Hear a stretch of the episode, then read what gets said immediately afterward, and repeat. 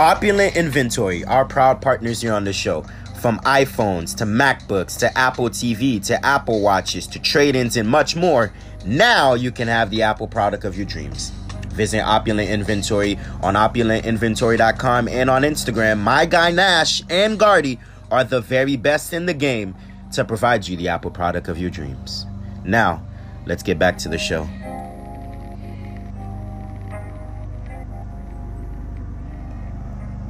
Okay, you know it's simple, mama. Daniel Jones, Daniel Jones. Can't beat me, man, man. I'm in the zone, in the zone. Michael Phelps with them flows, they're like waves, and you know. And I get them out fast. I'm Usain on them tracks, like Jordan to Peyton. Don't talk all that trash. Ain't on my level, relax. Bro, just pull up them stats. Let my game show the facts. Know that you can never pass it, so you cause another record like Serena. No, I'm classic. It's my planet, it's my planet. On my space, you won't be jamming. Don't put me in the box. Keep on winning, I don't stop. Think you got an easy lane? I'm the Kimbe with the block. That's all you got. Yeah, I'm on another level. Yeah, I'm on another level. Yeah, yeah, yeah. yeah. Uh, on another level. Yeah, like ASAP Ferg, I'm on a new level. Okay. We're right in the thick of things for all sports. Everything is swinging into form. We've got the NFL, we've got the NBA, we've got the FIFA World Cup, Mike. We've got all of the sports, and we're rounding into form heading into 2023. And you know, Mike, 2023 is pending, so we gotta finish 2022 off with a bank. The days are numbered, and we are here live again on the show to finish up. Hell yeah, it's a lot. It's a lot going on, man. With sports wise, you know, we talked about it. But also, Sebi, New York, Sebi, high school basketball in New York City belongs in that conversation as well. It's mm. a certain buzz that it brings up here uh, when it comes to that time of the year for basketball. So, it's it's uh it's, it's a lot going on in this time of year. It's real fun. They say that basketball is is coincides with New York. That's what they say, man. they say that in the basketball mecca is in New York, man. Talk to me about that vibe. Oh, it's crazy, man. Already just just with the season already begun. It's been about six or seven games so far that's tapped in as far as preseason is concerned. Uh, you know, you know, guys getting their legs together. There's been a lot of these top guys up here, some of the top players in the country, Ian Jackson uh, at Cardinal Hayes, um, you know, just some of the other top schools. Um, a lot of these guys have played a, a, lot of ball over the summer, a lot of AAU and a lot of different tournaments all over the tri-state and all over the all over the country. So now they're they're in a situation where they get to go against each other at top level competition in a team setting, and uh, in, a, in a more complete setting. After, after a lot of these teams, a lot of these guys already committing to their schools where they're going to go. A lot, a lot of these guys their last year in high school, so um, it's going to be fun to see, man. A lot of these young guys are really coming up and really showing their talent as well. So and man, it's just it's just so much talent up here, and the energy is electric every time there's a basketball scene or a basketball event taking place. No doubt about that. No doubt about that. That's what um, basketball is all about. It, it's kind of like food, Mike. It brings people together. That, that's mm-hmm. what's one. That's one of the best things that I like about that for sure. We know we are in the tri-state areas. You've been following a lot of teams, in particular the New York, New, uh, excuse me, the Brooklyn Nets. Excuse me. Uh, I was gonna say formerly known as the New Jersey Nets, but yeah, talk to me about the Nets. I know you've been doing some, uh, some following up and some coverage with them this year. Um, how's that been coming along, and what have we seen so far in the past weeks? Uh, you've seen patience. What you've seen is a process. You know, a lot of people are very hesitant with this Nets team because they're tired of the inconsistencies, but they're not understanding that because they have a lot of shuffling with the lineup, because they have a lot of guys coming into this uh, team, you know, for the first time and haven't played in a while. You know, when you continue constantly have shuffled lineups and trying to figure things out, from a from a totality perspective, there are going to be inconsistent moments, and it's all about gelling with this team, getting getting everybody together. There's been uh you know uh, injuries and you know, off the court drama and things like that that have hindered them from really being able to gain that continuity and that chemistry. However, as time's going on, you're going to start to see them prevail. I believe Seth Curry coming back from injury was one of the biggest additions because he alleviated a lot of the pressure offensively for KD and Kyrie. And then you saw Jacque Vaughn when he came in in relief for Steve Nash, you saw how he simplified the offense for them and how he got these guys moving the ball and things of that nature, constantly getting guys open. And one of their unsung heroes off the bench has been Yuta Watanabe. Yeah, absolutely, brother, Mike. man, he's special. Seb, you know he leads the league in three point shooting this year so far.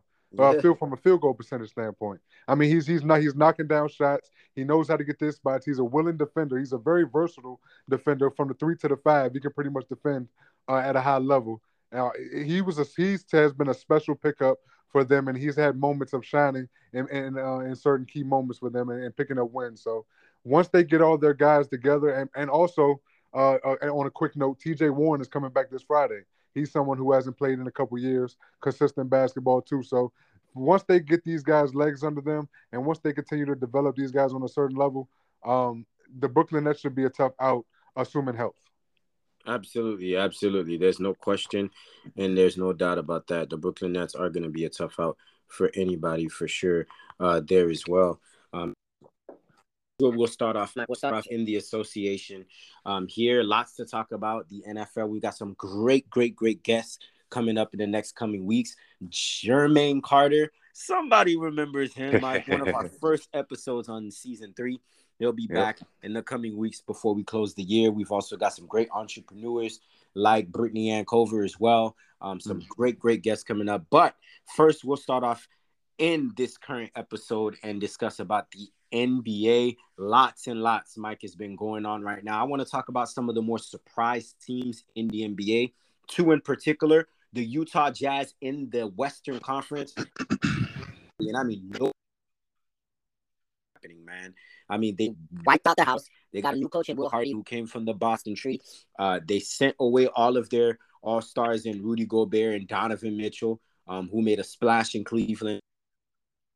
All these new guys.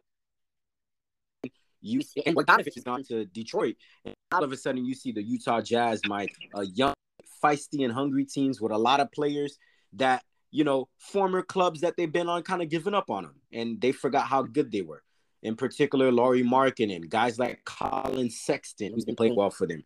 Jordan Clarkson, who's a former six man of the year, has been playing well. So Utah has, in particular, redefined that, you know what, we're not to just lay, lay the Victor Wembanyama sweepstakes and get some wins in the Eastern Conference.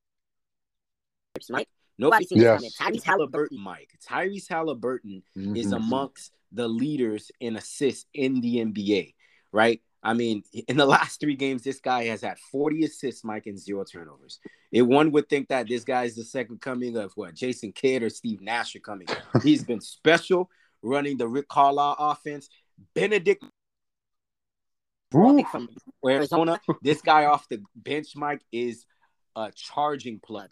Come off gets Reminds me of a young Jamal Crawford, same size, same frame, six foot five. He comes off the bench. You got a hungry and feisty pacer in the Eastern Conference who's also supposed to be in the lottery, Mike. But all of a sudden, all these wins that they're getting kind of opening eyes of the NBA. Those are two things in particular that we talked about. Two preseason, two preseason lottery predicted teams are some of our surprise teams to start off the season so far. Hats off to both of them.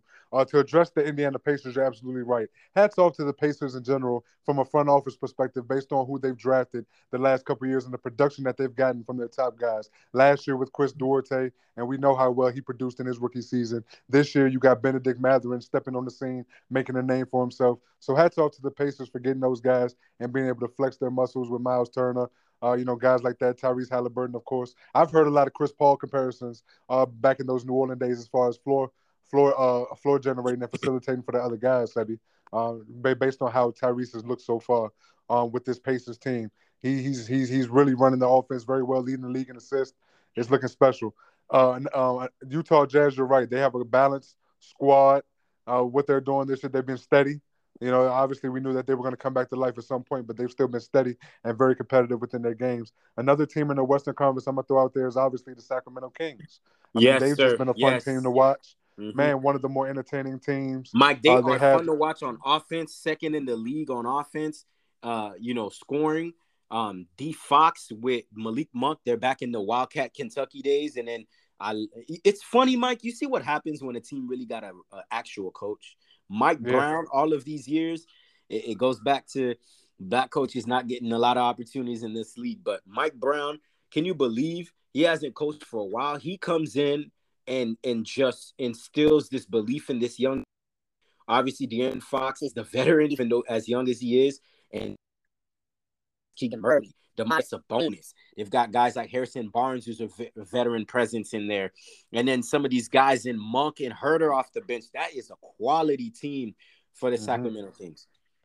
Very, very, very quality team. And you see that they're trying to capitalize on that opportunity to potentially keep De'Aaron Fox for the near future. Uh, he, he's someone who's continued to elevate his game, not only offensively, but defensively as well. And just like consistently from the mid range and three point shots from the free throw line, he's consistently, he's turning into an all around player. And it's very hard to pinpoint weaknesses in his game at this point based on his improvements over the last few years. Mm-hmm. So, De'Aaron Fox has elevated himself to a point where a lot of uh, franchise cornerstone teams in the league might want to take a look at him and might want to bring them into their organization as the as that point guard piece uh, to get it done. He's elevated his game to that level. So uh, right now, the the Sacramento Kings are in urgent mode of trying to consistently put a, a, a solid squad around him to lure him to potentially stay for the near future. Like you saw the moves, like you said, Mike Brown, he's taking the challenge. We've completely forgot about Luke Walton and and and what and what he did with this organization based on what Mike Brown has done. Uh, just come in, just you can see the energy of this team is different. And when you have consistent shooting, not just in your starting lineup, but in the bench, man, you you see how far it can go. So hopefully they can keep this up. Hopefully they can rally and get some wins and uh, and get into the playoffs this year because they're they're they're one of the more fun young teams to watch.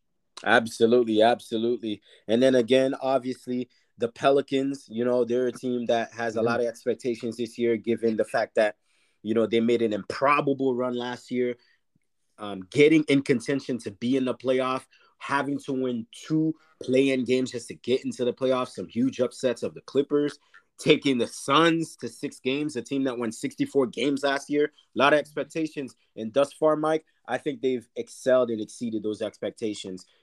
Uh, McCollum, you also got Zion and Ingram, Alvarado. That's that's a good bunch too. No, very, very good bunch. They're going to be formidable. When the game slows down, they're going to be a very formidable team because they have bucket getters that can get shots in the half court offense, and they have enough size in the paint that can slow the game down and work in their favor. Um, I, I, I love the makeup of this team. I love the firepower that they have at each position, um, in the starting lineup and on the bench. So they have a nice rotation of guys coming in. So, and uh, obviously coached by Willie Green, we know how special he is and, and what a phenomenal job he's done. So this New Orleans Pelicans organization is is is right right where I expected them to be, and we'll see how they what seeding they can potentially get uh, uh when when it all boils down because that can, could determine uh, how far they go. If they can get if they can sneak into one of those top seeds and get a first round um, home home court advantage in the first round, that'll definitely give them a nice advantage to potentially move on, uh, move forward. Let's talk about the teams that obviously had expectation: the Clippers, the Warriors, and the Lakers. Obviously, the Lakers. We know the Lake Show. They've not really a championship team, but Anthony Davis, all of a sudden, in the last ten games, boy, Mike, he's been dominant. I don't know where this Anthony Davis came from. This is the Anthony Davis that the Lakers was looking for. That's why they traded almost half or all of their assets in their future to get him from New Orleans. This is what they've been looking for. Obviously, he's not that freakish athlete that he was in New Orleans, but a guy that's giving you about 25 a game to 13 rebounds a game and consistently gives you about 2.8 blocks a game. That's the Anthony Davis that they've signed up for. LeBron has had injuries. Uh, Russell is is starting to acclimate himself off off the bench. Um, uh, the Lake Show is going to be a long season so far that if they can put all the pieces, uh, they can potentially contend. Yeah, they, they absolutely can. All they have to do is get in the playoffs because they're a matchup nightmare for a lot of teams, and especially those teams with better records than them if they were able to get in. Um, it, it's all it's all about matchups. It's all about making sure who's healthy at the right time. And uh, like you said, AD has been playing a lot better now because he's been able to get the ball within the offense. You know, when LeBron was out, a lot of the offense ran through AD, and then that's what needs to happen him being assertive, him taking the reins, and uh, that's why you heard those ruffles behind the scenes about you know I'm sure conversations being had within the three stars along with Coach Ham and organization and stuff like that because AD seems like he finally asserted himself to the point where he said, "Give me the rock, let it let everything run through me, and let's take this over." And that's what you're seeing on the court. You're seeing an assertive Anthony Davis um, within his style of play. So I'm happy to see it.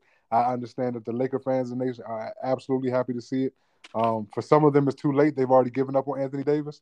However, I think I think the recent play uh, that he that he's been the recent streak that he's been on that can definitely propel them and, uh, and, and enhance and bring out the best of you know all the the other guys because there's still talent on this team.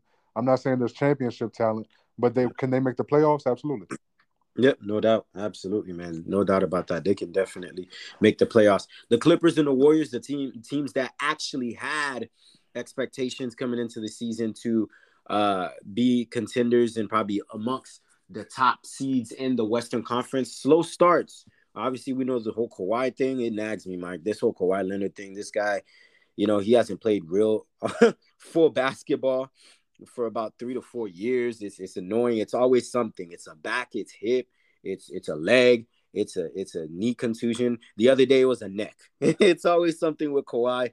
Um, it's got to get getting confused. It has you thinking, Mike. Did did the Clippers, you know, regret making that trade and luring, or they didn't trade for him, but luring a free agent Kawhi Leonard to pair up with Paul George to come to the Clippers. And then on the other end, the Warriors, maybe they're having a hangover, right? They didn't, they got some guys that went away in free agency.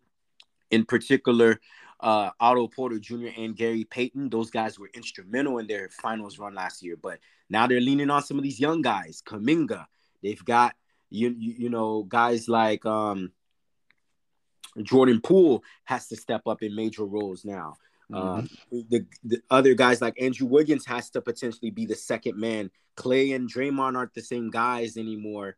And then, of course, James Wiseman hasn't really panned out what they thought they'd be. You know, they sent him to the G League. I think the Warriors' problems, Mike, is defense. They were they were the best defense last year. Number one, uh, in field goal percentage. Number two overall. They haven't been that stymie uh, this year. Obviously, they've been good as of late, but in particular, the Clippers and Warriors. What have you seen with them? Definitely with the Clippers, I'm just seeing a fluctuation of lineups, and uh, what I'm seeing is an inconsistent, inconsistent play because of that. I mean, you, you know, I pay attention. I read. I like to read between the lines in a situation like the, with the Clippers. I know how deep they are. I know how good they can be when they're fully healthy. So I pay attention to what I've seen from them when they do have all their guys in the lineup. And even with Kawhi Leonard on minutes restriction and Paul George not playing that much, when they when they were healthy, they were blowing teams out the league. It wasn't. It almost wasn't even close. I mean, they're just such a deep basketball team. The question is, will they be able to to maintain that health when it's all said and done? Now, my, my take on Kawhi, Kawhi Leonard, Kawhi Leonard's body is not built for this regular season. His his body and his game is built for the playoffs. That's where it shines the most. And I believe the Clippers know that, and I believe Kawhi Leonard knows that. And until the NBA changes that rule in that new CBA where load management is not really a thing, and you know, um, with with injury. I'm not saying Kawhi injuries aren't legit, but I do believe there's a situation where their priority is more so getting ready for the playoffs and get ready for the big game than anything regular season award wise. Kawhi Leonard doesn't strike me as someone who cares too much about the regular season. He understands that this is a young man's game, and he knows that at the end of the day, everything will be judged by what I do in the playoffs, regardless. So, and his game translates more in the playoffs when things slow down. So I do believe that that's more of a priority for the Clippers. They and they know that they have a deep enough squad to where when their guys do come back, they don't have to wear Kawhi down with a whole bunch of minutes, and, and and they and they still can do their thing. So the Clippers will be a tough out once the playoff times come, or once we get closer and closer to the playoffs because of how deep they are, and um, and just how about the emergence of Ivica Zubac lately? Mm-hmm. I mean, he's just been playing like a man's possessed. And yeah. we used to say they had problems inside, you know, with the, with their bigs and things like that. But what Zubac has done, especially recently over the last week or so, uh, it's, it's it's been fun to watch, man. I mean, it just it really makes you wonder where are the weaknesses on this team. Yeah, definitely there for sure. When healthy, um, they have one of the deepest, if not the deepest, roster in the NBA. Uh, the Warriors. What's your stance on them? The the Warrior the Warriors are a different story because the Warriors are obviously the hunted. They're the team in the NBA that the NBA has caught up on. They're the, they're the team that over the last seven years, ever since they went seven three and nine, every team in the NBA has tried to figure them out and tried to um you know use a formula to catch up to their system. And what you're seeing now is a bunch of teams that aren't completely like the Warriors, but are familiar with them enough to understand that hey, we we we know how to pick them apart defensively a bit, and offensively we know uh, know what their sets, and they force some some of their top guys to have struggle to, to struggle a bit uh, shooting at, at, times outside of Steph Curry, who's having uh, arguably one of his best seasons. Yeah, of his career I agree, so far. Mike. he's been he's been special. Yo, we and, thought and, he could be even better, like, and we didn't man, know he could be even better, like. he's he's been fun to watch, but the, but their problem is their depth in the bench. Like you said, Otto Porter and Gary Payton Jr. were big time uh, losses for them. I do believe the Draymond uh, Green thing was was was messing with them mentally to start the season, and I I believe it showed on the defensive side where Draymond Green is impacted showed the most.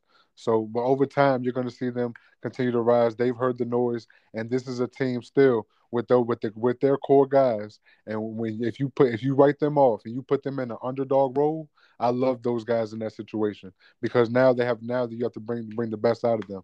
So the Warriors are to me are still going to be a tough out when it's all said and done. This will be one of their toughest challenges to to date. However, I do believe they'll still be a tough out because they have 30 and and and that core, the core of guys that they have, Klay Thompson, Draymond Green, Poole, and those and Wiggins the, these guys can get it done and make things happen. So absolutely, no doubt, no doubt, no doubt about that. They can always make it happen, man. That that is the scary thing about the Warriors. Doesn't matter what seed they are, they are able to make a run. Um, as we've seen the last seven or eight years uh, there as well. Let's go to the Eastern Conference. It's noted, Mike, that um, it, it's a two man race in the NBA. It's Milwaukee and it's Boston and it's everybody else. It's the field. Mm-hmm. I mean, that's how it's been so far.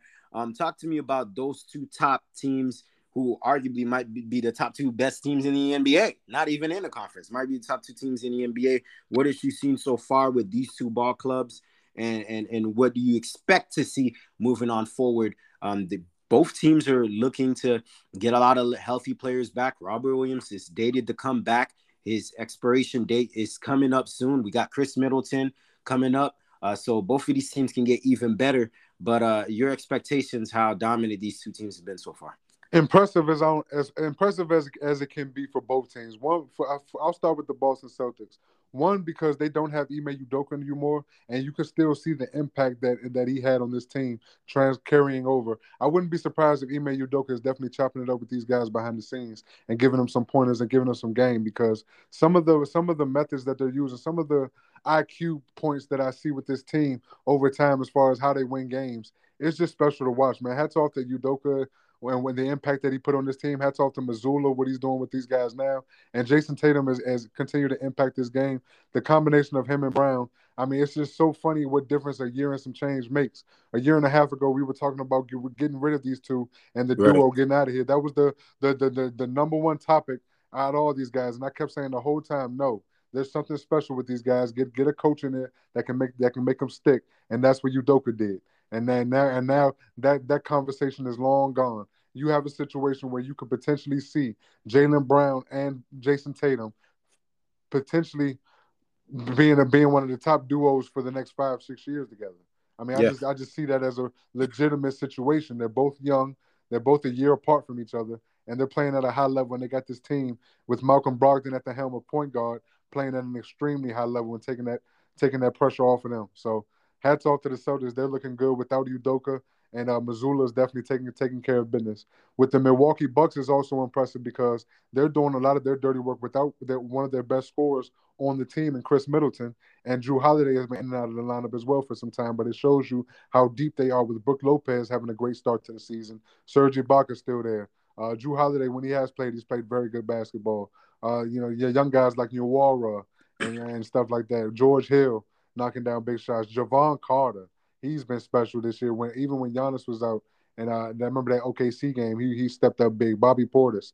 This is a deep ball club, and they've actually played very well without even without one of their best scorers. They've still been able to maintain one of the top records in the league. And Giannis, we all we already know about him. He's just a freak of nature, and he's going to continue to play at a high level no matter what. Yeah, no doubt about that. You want to see know how good these teams are?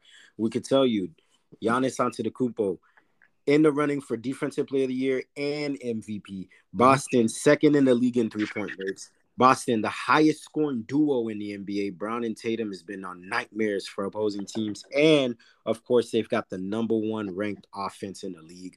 That is the margin is as much as the Kings right now and the Los Angeles Lakers. That's how dominant they've been. on offense. Those teams are looking to be good. And then we talked about the rest, Mike. What about the rest of the Eastern Conference? Miami's dealing with injuries. We've yeah. got the Sixers dealing with in- injuries. We've got Atlanta. They were supposed to be good this year, but they've been inconsistent. Um, the Cavaliers, they've been a welcome sight because we know how great they are, and wait till they get Caris LeVert healthy um, there as well. But what about the other landscape of the Eastern Conference? What are you looking at? The Miami are a product of injuries right now, but they're also a product of not improving their team when the East got significantly better from where it did last year. You know, they did go to the conference finals last season. However, to me, other Eastern Conference teams got better, and it and it potentially propelled them with the lack of improvements that they made this offseason. So, to me, the Miami uh, Heat are are are going to take a step back from last year, and this early Mm, almost 20, 20 games to start the season is a perfect example of that, in my opinion. The Cleveland Cavaliers, to, to, me, are answering all the questions that I had and then some. I question whether or not it would be too early to say they can potentially be a championship contender. I don't believe it's too early. I believe they have almost every ingredient you need to be a championship contender this year. They have the young core, they have the the the size inside, and they have the veteran pieces like a Kevin Love and potentially a Ricky Rubio when he comes back on, on, on this team to, to where they can they can hone in and get these guys and potentially knock down big shots when when need to and, and, and slow things down when uh when the young guys get rattled. So this team has a lot of pieces and has everything that they need to me to potentially sneak into the NBA finals. Uh, at, at, at worst, potentially the Eastern Conference Finals with how they're playing, uh, assuming health. I just love the depth of this Cleveland Cavaliers team, and I believe that um, uh, with the landscape of the league, ba- based on uh, seedings and who they get between Milwaukee, Boston, and things like that, I believe Cleveland could potentially be that next third team as far as, far as like the best teams in the East. No doubt, no doubt, no doubt about that there for sure. Uh, there as well. Um, lastly, before we leave here, we got to talk about Luka, man. Luka Doncic. Oh yeah, like the league in form, Mike. I mean, this guy is just unbelievable. Number one in points, uh, top five in assists. I mean, this guy, I think he's gotten even better. he's gotten even better. I didn't think that that could be remotely be possible, but I think this guy's gotten better. You see more of an emphasis to at least compete on the defensive end. Uh, there's been a lot of noise in the last couple years about his free throw shooting. They're saying you're too good of a talent to be shooting around 74%. He's hovering around the high 80s this year. Luka's gotten better, and I think that that that's Mike, that's scary for the next decade for the league. Yeah, it definitely is, and um, it, it it'll only be as scary as the Dallas Mavericks organization allows it to be. What yeah. I mean by that is, it's as sooner the sooner that they get them another competent wing or another competent scorer, uh, shot creator, mm-hmm. that, that that that can that, that can that can also get a bucket at a high level. That's when the Dallas Mavericks will really scare the league and put put put everybody on notice because Luka Doncic by himself is showing you how impactful he can be at this point in his career, and he's he's going to get better, but he's only going to get but so much, so much better. What you see right now is is almost what you get from Luka, but at, at, at, by himself, as currently constructed, cannot win a championship. Uh, yeah. At, this point, with this currently constructed roster and things like that, mm. he needs another elite a level shot creator and shot maker um, on his on his roster to take a little bit of the load off of him and and give him more of an emphasis to close uh, in in the fourth quarter and things like that, and give them a better chance to win at a high level against the top teams. He doesn't need a super team; he just needs another piece that can help him help alleviate some pressure off of him. But what you're saying from the Dallas Mavericks is more Luka magic. I mean, he's going to continue to look like this throughout the regular season. I mean, that's how good he is. This is child's play to him. He's been a pro for a long time at this point he's accustomed to how the NBA works and the the the talent and the mastery of the game at this level. So I could say I, I expect to see more Luka Magic as this season progresses because this is his this is his world and we're just living in it at this point where from a basketball perspective. He's he's the guy. Yeah, no doubt, no doubt about that there as well. Um, absolutely, this guy is unbelievable. He is just special, special, special is he's unbelievable. But that go ahead and wraps up our NBA roundtable uh, to here as well. But when we come back, Mike, we got a special. We're gonna go and shift gears here and talk about the NFL and everything that's been going off with that. So on behalf of myself and also Michael Gray, do not go anywhere, folks. We'll be back here and talk some NFL next. Week 13 is upon us.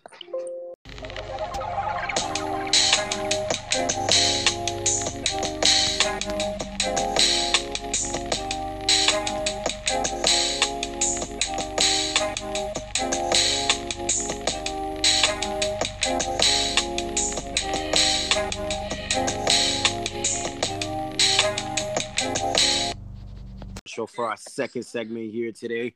We talk about the NFL Mel. There's a lot that's going on in heading into week 13. We had a great Thanksgiving. We saw some great games. Sorry, not for you, Mike. You saw your G men struggle a lot in Thanksgiving Day. Uh, before we head into week 13, let's talk about what we saw in week 12 in particular. Um, Thanksgiving Day, we saw the Patriots, a valiant effort in Minnesota is very well, but of course, too much Cousins, too much Justin Jefferson. Those guys are explosive. Vikings go to nine and two. We saw the Buffalo Bills eke one in Detroit 28 25. Buffalo hasn't really been as explosive and dominant as it has been early on. Maybe the league is starting to catch up what they're doing, but Diggs and Allen is just tough sometimes down the stretch. And they had an opportunity to win. And then, of course, the big one, uh, the Dallas Cowboys took care of business in big, sweeping the season meeting against Michael's G-Man, Michael's New York Football Giants. Uh, I know that was kind of tough, man, but that was just a little recap of what we saw in Thanksgiving weekend. Yeah, that game was tough. To me, the Patriots and Vikings game was the best game on Thanksgiving. I would, I agree. I, I agree. really enjoyed that game. If, if, I'm sure a lot of people actually didn't get a chance to watch it, probably you know traveling or chilling with family, things of that nature. But I believe that was the best game of the day, and um, it was it was I, I do believe for those that missed out, they missed out on the good one. Mm-hmm. Uh, the Bills Lions to me was a very competitive game, as I anticipated it being, based on how the Detroit Lions have, have looked at the three weeks prior coming into that game on a three game winning streak. We're very close to being on a four game winning streak and pulling it off.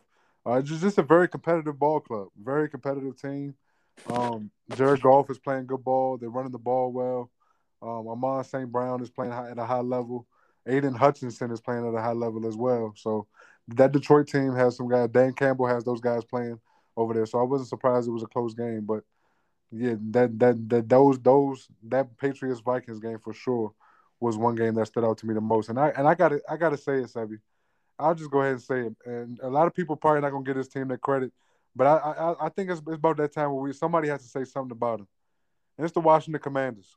I agree. So somebody somebody got to say something about them, man. I mean, uh, these last five, they could they could easily be on a five game winning streak. Yeah. If it wasn't for six of their last seven, like yep, against Minnesota, they can easily be on a five game winning streak right now.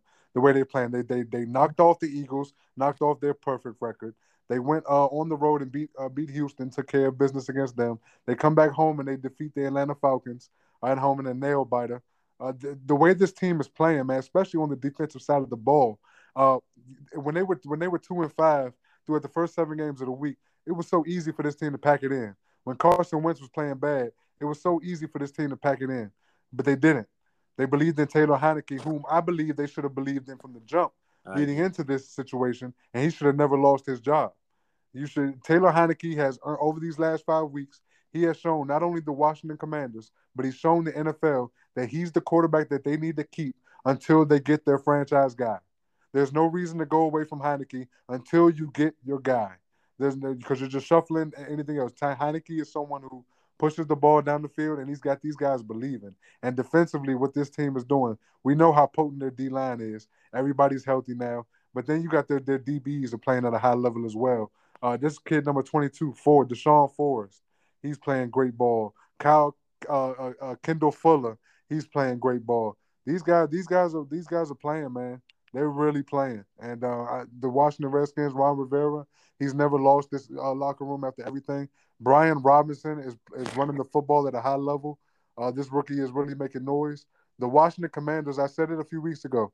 The Washington Commanders are a team that can easily make this the most competitive division of fo- uh, uh, football based on how, how all four teams are playing.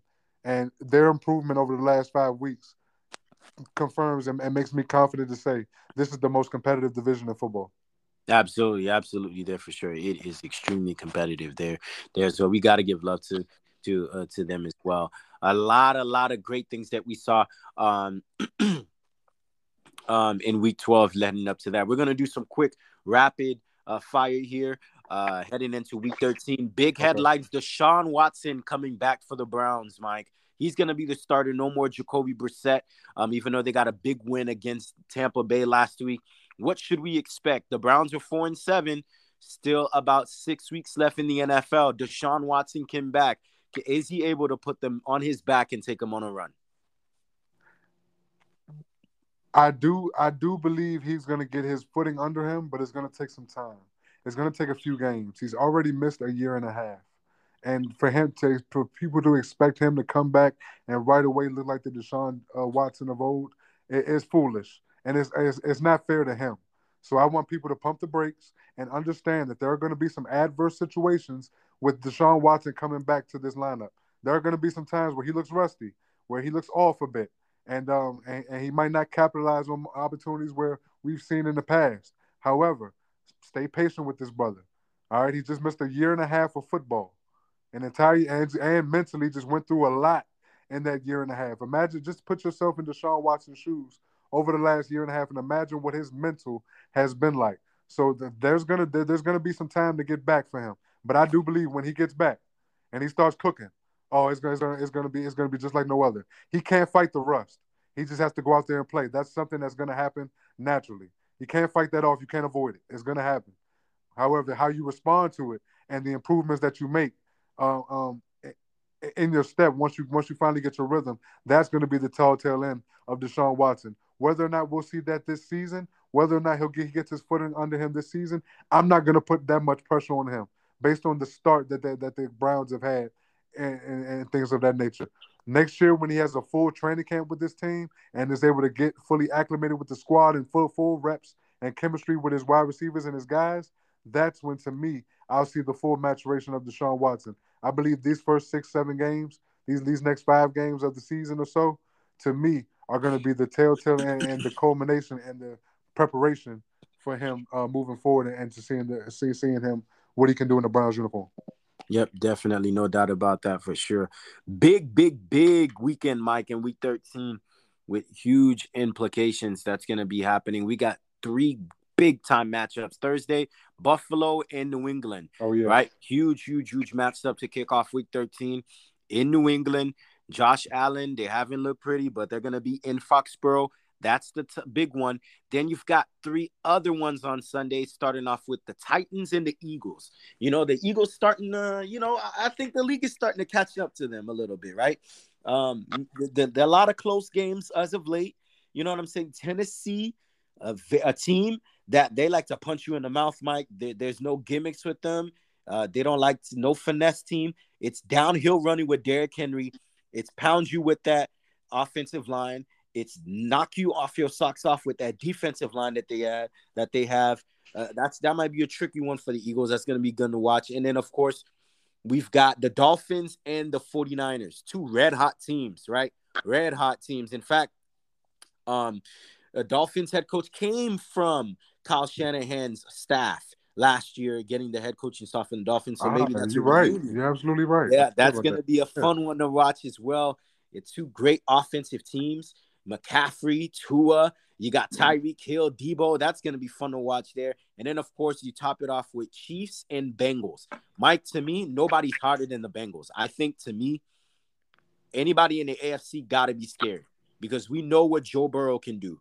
History has says that in LSU, we it's been written two years, his only his second season, he's taken a team that hasn't been to the Super Bowl in, since 1988. In his second season as a quarterback, he's taken them last year. They started the season, Mike, 0 2. Since then, they've been 7 and 2. And that's been without Ja'Marr Chase. That's been banged up Tee Higgins. Joe Burrow is, to me, in that conversation, along with Allen, along with Patrick Mahomes, along with those guys, they get all the praise. Joe Burrow needs to be in that conversation. He's as good as that. You get Mahomes and Burrow uh, and that's going to be a fun one to watch. And Mike, another storyline: Joe Burrow is undefeated against Patrick Mahomes, two and zero, oh, one and zero on the regular season, Right, 1-0 in he. You're right. You're Yeah, right, so that's gonna be a fun one to watch. Those uh, four games in particular. That's kicks off week thirteen. Yeah, he's got the double edged sword. He's got the regular season victory and the big time playoff victory to go to the Super Bowl on on Mahomes. So yeah, I, I'm sure that's in the back of his mind, and I'm sure Mahomes that's in the back of his as well. And he's he's going to look to come out and have a fiery performance and uh, and uh, and get that W against Burrow, because that's going to be another one another one of the top quarterback matchups that we're going to have over the next ten years or so. Whenever these guys go against each other, so I'm looking forward to seeing uh, the next chapter in that situation. Um, there's going to be a big game. I love what I'm seeing from the Bengals. I actually, um, I actually was very impressed with what I saw from them defensively against Tennessee last week. Uh, they definitely stepped up, and the fact that they're getting, they're going to start getting their horses back. You're starting to see them rounding the form. It's going to be a fun game to watch. Yeah, no doubt about that for sure. San Francisco and Miami, that's going to be a fun one in Santa Clara. That's that's going to be a very fun ones to watch there as well. Uh, uh, McDaniel's versus Kyle Shanahan. That's going to be Ooh, a fun might one. be the best game of the Offense, you- if you like offense, Mike, you're going to see some plays. Yeah, These you are. Design, creative, creative plays. I think that's going to be a fun one to watch there as well. And then Philly and and uh, uh, uh, Titans, two old school teams, rugged dogfight, elite offensive lines, elite defensive lines. I think that's going to be a slugfest, Mike. I, I'm anxious to see. Lately, the, the the Eagles they pride themselves in stopping the run, and lately they've been getting gashed on Yes. the ground lately, right? Yes, And we saw on Monday night that the Commanders had over 180 some yards on the ground. You even had the Packers have success against them with AJ Dillon and Aaron Jones. Lately, they've been struggling against the run. that's that's a bad task. You going up against Derrick Henry. That's gonna be interesting too to watch um come Sunday. Yeah, it's, it's very interesting for multiple reasons, Sebi. One of them is because they just uh the the, uh, the last after that um Redskins game, you saw them go out and and, and acquire Ndamukong Suh along with uh what was it Linval Joseph. Linval Joseph, right? Yep. Yeah, so so they got two big time defensive tackles to beef up that interior. And to me, I think they did a solid job against Jonathan Taylor against the Colts. However, last week against the Packers, I wa- I was not impressed. I was not impressed by what I saw. So they have the capabilities, you know, uh, of being a very consistent and very tough run defense. It's just that so far we haven't really seen it p- being put all together. So coming into this game against Derrick Henry and ba- and especially uh, the way he's been running the ball over the last few weeks, I'm very interested to see how they step up to the challenge. Yeah, no doubt about that. you better be playing your best bud because that number 22, eh, that that's got a Trojan horse sticking in the back of his dreads. Oh yeah, he he he's him, Mike. Yeah, so Yep. I'm excited. I'm excited to see what that Philadelphia team does to prepare uh, for them as well moving forward there for sure. Some teams that's been underwhelming to you, Mike. Uh, uh, thoughts on that? I want to see. Is there anybody that stuck out to you? Tampa Bay, they've been inconsistent, bad loss, and and with the Browns. Whereas the Raiders, back to back wins, right? Huge one last week in overtime against Denver. Back again overtime. This time in Seattle, you had uh, Josh Jacobs, first player to rush for 300 yards in a game. He capped that off with an 86 yard run in overtime to beat that. Uh, your thoughts on what we saw in week 12 that was in- interesting to you? Uh, the Baltimore Ravens not being able to close out that game against the Jacksonville Jaguars was a bit interesting to me. Yeah. Um, it's another it's another game on the resume this season for the Ravens where they weren't able to close the deal in the fourth quarter, and defensively they were the worst that they've been in the fourth quarter. I mean, giving up 18 points once again, giving up another game-winning drive along with the two-point conversion. Uh, it's just it was it was it wasn't a good scene for uh, the Baltimore Ravens, especially on defense. Um, that's I was very disappointed in seeing that. Uh, the Tampa Bay Buccaneers, I'm not too surprised that they're having this slow start to the season. One, because of the everything that Tom Brady's going through outside of football, you could tell mentally that that could potentially be getting to him. Uh, he's not been he hasn't been as accurate with his throws, and the offensive line has not been as solid in protection, and he's taking more hits this season than you're accustomed to seeing Tom Brady take on a regular. And on top of on top of the fact that I don't believe that that um, Todd Bowles gets the best out of this unit the way Bruce Arians did. So you have that that that going on with Tampa Bay as well. But but yeah, definitely the Baltimore Ravens to me, and also also the Denver Broncos, man. I expected I didn't expect them to be world beaters. I thought they were in a very tough division. However, I thought that they would be better than this, and I thought Russell Wilson would be playing better than this. Um, but it's, it's it's been unfortunate to watch them. And then I was very surprised that they traded away that their their best uh, defensive lineman to the Miami Dolphins. Uh, it, it, was very a very surprising move to me, uh, based on how he was playing and based on how this defense was playing. So, the the those two teams, the Ravens and the Broncos, uh, for multiple reasons, are are two of my underwhelming teams. Yeah, definitely, especially the Ravens, man. The Ravens have four losses, right? Do you know in all those four losses they've led in the fourth quarter or even midway through the fourth quarter? If they yep. just close those games out, they might be unbeaten. Yep. that's that's yep. you know that's that. They're not a bad just, team, Sebi. They're not a bad team. Then they're not a bad team at all. They're just having inconsistencies. Uh, you know, closing out games, and I've never seen in this dynastical in, in this dynasty that we know about Raven Baltimore defense. I've never seen a defense this bad, Mike. I, I haven't, and they've got names on there. Yeah, uh, you know Peters. You've got you got Peters out there. You've got PJ Williams that they got from the New Orleans Saints. You know what I'm saying? They still got Marlon Humphreys. The addition of Roquan Swift has made life for them, Mike. I mean, this guy is special. I mean, this guy is special. Roquan Smith is unbelievable. Mike. That was a steal. I mean, that that was a steal, and to find out what they gave up for him was even absurd. But you know, they've got names on that defense. Calais Campbell. You've yeah, got guys like JPP. It ain't yep. the same JPP, but he's still disruptive. But yep. yeah, something is off about this this uh Ravens defense. David Ojabo yet to come back, but I mean, it hasn't been what we've seen. And if they could just close out this Ravens defense, might might be the issue of why they don't get to the Super Bowl and make a deep run. But uh, it's it's it's crazy to see that the Ravens were in these ball games and they just can't close it. Uh, it's going to be interesting uh, to see what they move on forward from there. Um, any last thoughts as we round down the NFL? Yeah, yeah, man. It's funny we were just talking about the Ravens. You, I, I read a report that was that was saying that offensive coordinator Greg Roman might might potentially be looking to go to the collegiate level because he was um he was being interviewed and talked about with the for the Stanford job. So mm. uh, so that's interesting to me moving forward, based on what they want to do offensively with the Baltimore Ravens and what they could potentially be doing with Lamar Jackson after this season. All things that's that's that's something that's very interesting and will be talked about a lot uh, coming coming into uh, this um coming into this upcoming off season as far as what the Baltimore Ravens are going to do.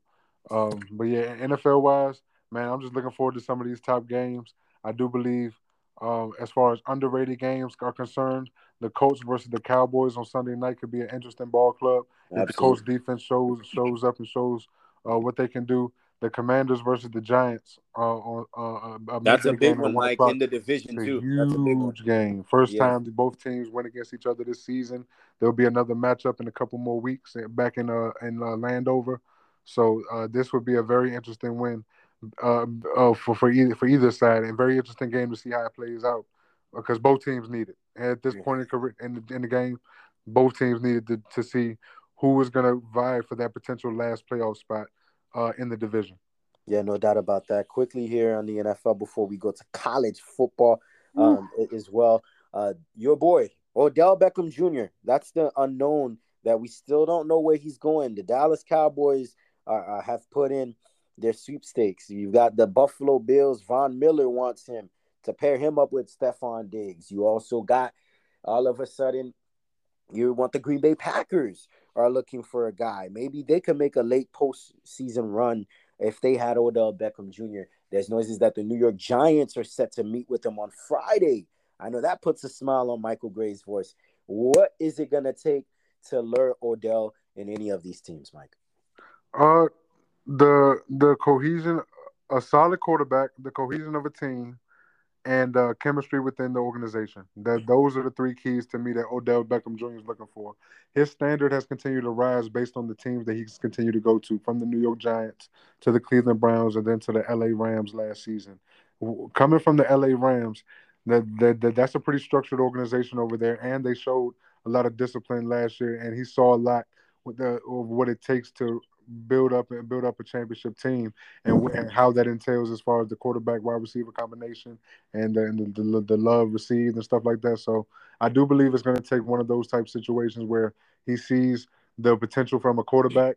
Uh, he sees the potential, with the cohesion with his team, and uh, and things of that nature. I, I think that that matters a lot. And uh, of those of those three teams, I do believe he's going to choose the quarterback that makes the most sense uh, within within his game, and the offense, the offensive system that caters towards him. Yeah, I got you. I got you. No doubt about that. Let's switch gears to the NF, uh, uh, the college football. Excuse me.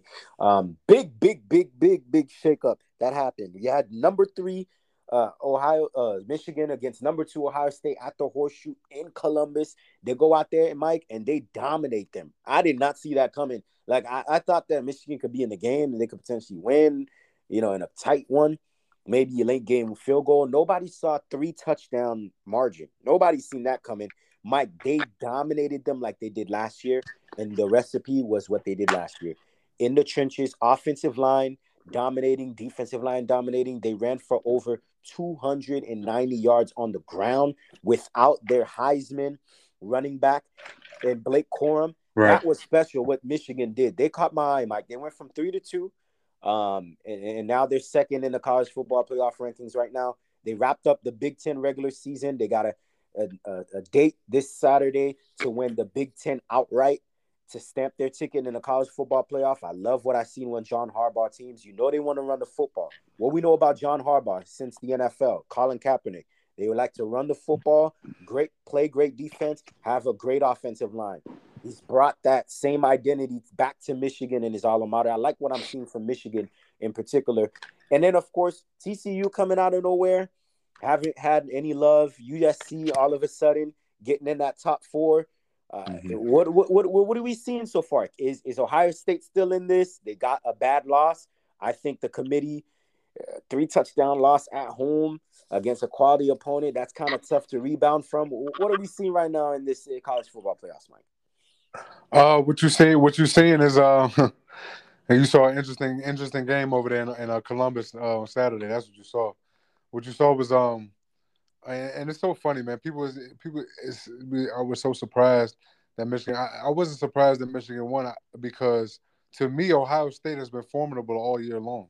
They've been dominant against the teams that they were supposed to be dominant against. However, when you went against top level competition, to me, it was almost every situation that they were in, they could have been had. The Penn State game, they could have they could have been had.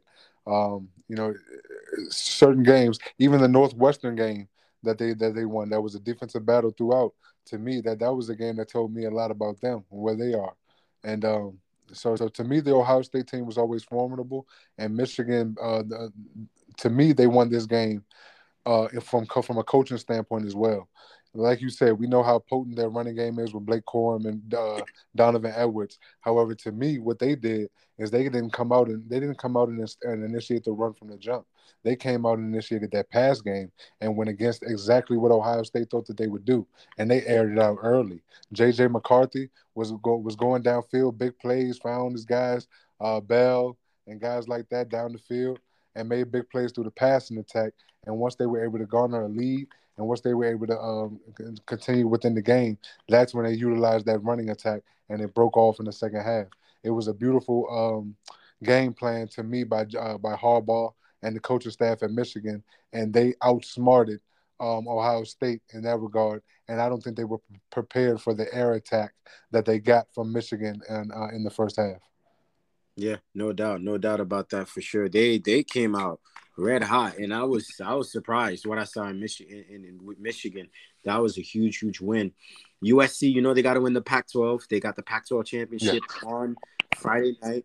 Um, you've got TCU. They've got the Big 12 championship. They got no margin of error for these teams. Right? No margin error for these teams if they want to stamp their ticket. If all of them win as conference champions, I think the top four, those top four seeds, have stamped their ticket. I think you know, right, I think they got Alabama at six right now. I think they're out. No, they are. I think Ohio State is is outside looking in too, and they're the odd man out too. Ohio State still has a shot. Like you said, if everything stands in place and everybody wins, then this top four will stand. However, Ohio State is still in play because there's still a margin for error to uh, to lose for Michigan against Purdue or teams like that. Like to me, there is a situation where coming off a big time emotional win, like this they had on the road against uh, your rival, there is all there is an opportunity for a letdown the following week. To me, this is going to be a very good tale example of how how mentally sharp and how disciplined this Michigan team is going against Purdue after defeating Ohio State the way you did on the road. All right, so to me, there is a margin. There is a margin for error, and if and if if they do end up losing, it, it leaves the door open for Ohio State. However, if they if they stay intact and continue to win the games, I, to me, is it, everything is already set in stone. TCU has no margin for error as well. They have a big game against Kansas State uh, coming up, so the, it's, it's going to be fun to watch. But um, I do believe everything stays intact as long as everybody wins. Yes. All right. Yep. No doubt. No doubt about that for sure. It's going to be fun to watch on these college football playoffs there for sure. Mike, this is your closing argument. Take it away. Man. My closing arguments for today is talking about the landscape of this entire um, Daniel Snyder situation. Mm. You know, it's been going under the radar, but it's been talked about, but it's been going under the radar, but it's been talked about. You know, you know the deal, Sebi. Mm-hmm. Um, if for those that may not have known, there was a press conference about a week and a half or two ago that was a petition from a lot of um, owners in the league right now that aren't keen on Daniel Snyder being an owner for the Washington Commanders. They feel mm-hmm. like he's done a lot of work in bad faith. They feel like there's been a lot of things behind the scenes that have been covered up, that uh, mm-hmm. that have not been righteous within the organization on his part, and it's about time for him to move on with the organization on their parts. Well, although I agree with what they with with you know if, if everything was done if if there were certain things within the organization that Daniel Snyder was doing and it, it, wasn't you know it was making people uncomfortable I do believe that there's a situation where he needs to be out of there. However I do think that and, and, and Sebi, I'm sure you can attest to this as well. When when you have a situation where owners come out like this you leave room for skeletons in your closet to be opened out as well. Right. And to me, that's one of the biggest points in this is how far are they really going to go with this Daniel Snyder thing? Because I I have a hard time believing that everything we're hearing about Daniel Snyder, he's the only owner in the NFL that that that that behind the scenes, you know, we we've heard some corrupt stuff about. I have a hard time believing he's the only owner. So the question is, how hard are they really going to push for this? Because if Daniel Snyder, if the skeletons in Daniel Snyder's closet are going to be un, un, uh, uh, unveiled, then that leaves open for other NFL owners, and we could have a situation on our hands moving forward. Right. Yeah. Moving forward, definitely.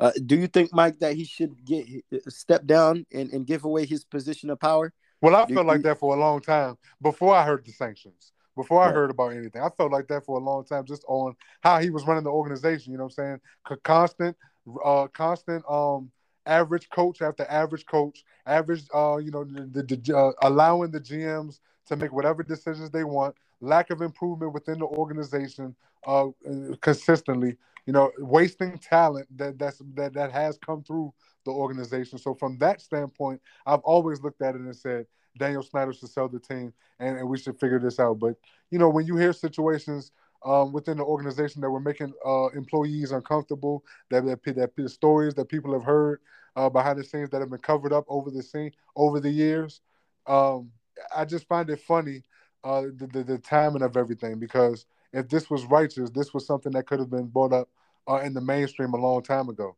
But the timing of everything is always uh, amazing. This is someone that they've they've they they've they had a hard time with and trying to change the Redskins name for all these years. This is someone who he's he's had a hard time being able to to, to move uh, around these guys. So it's it's going to be interesting to see how everything plays out. And um, I, I, I felt that you know just for basic uh, football organizational reasons on the field that he should sell the team because he's doing a terrible organization. You have legitimate people uh, in in the DMV area who have been lifelong um, Commanders fans, even back to the Redskin days, back when they were in DC at RFK Stadium when Jack Kent Cooke was the owner and things that nature. You have people who literally want, want almost nothing to do with the, the Commanders and the Washington organization because of Daniel Snyder still being at the helm. So the fans are talking. You know, they, you know, the, the the the fans are definitely talking. So it's it's one of those type situations right now, and um, we'll see what happens. We'll we'll see what happens moving forward. Yeah, no doubt, no doubt about that for sure. It's gonna be very interesting. That wraps up our segment for this week. Lots of stuff to watch. Um, the World Cup is going on. We haven't even had a chance to talk about that. Just a lot of things. It's going to be fun to watch, Mike. And um, on behalf of myself and Michael we want to say so long from you guys until next week. Lots of swinger things. We got some great guests coming up. We have a lot of poll questions, lots of reels, uh, athlete interviews coming up before mm-hmm. the end of the year. We're, we're, we're starting to end it off this year to kick off 2023 with a bang. Absolutely.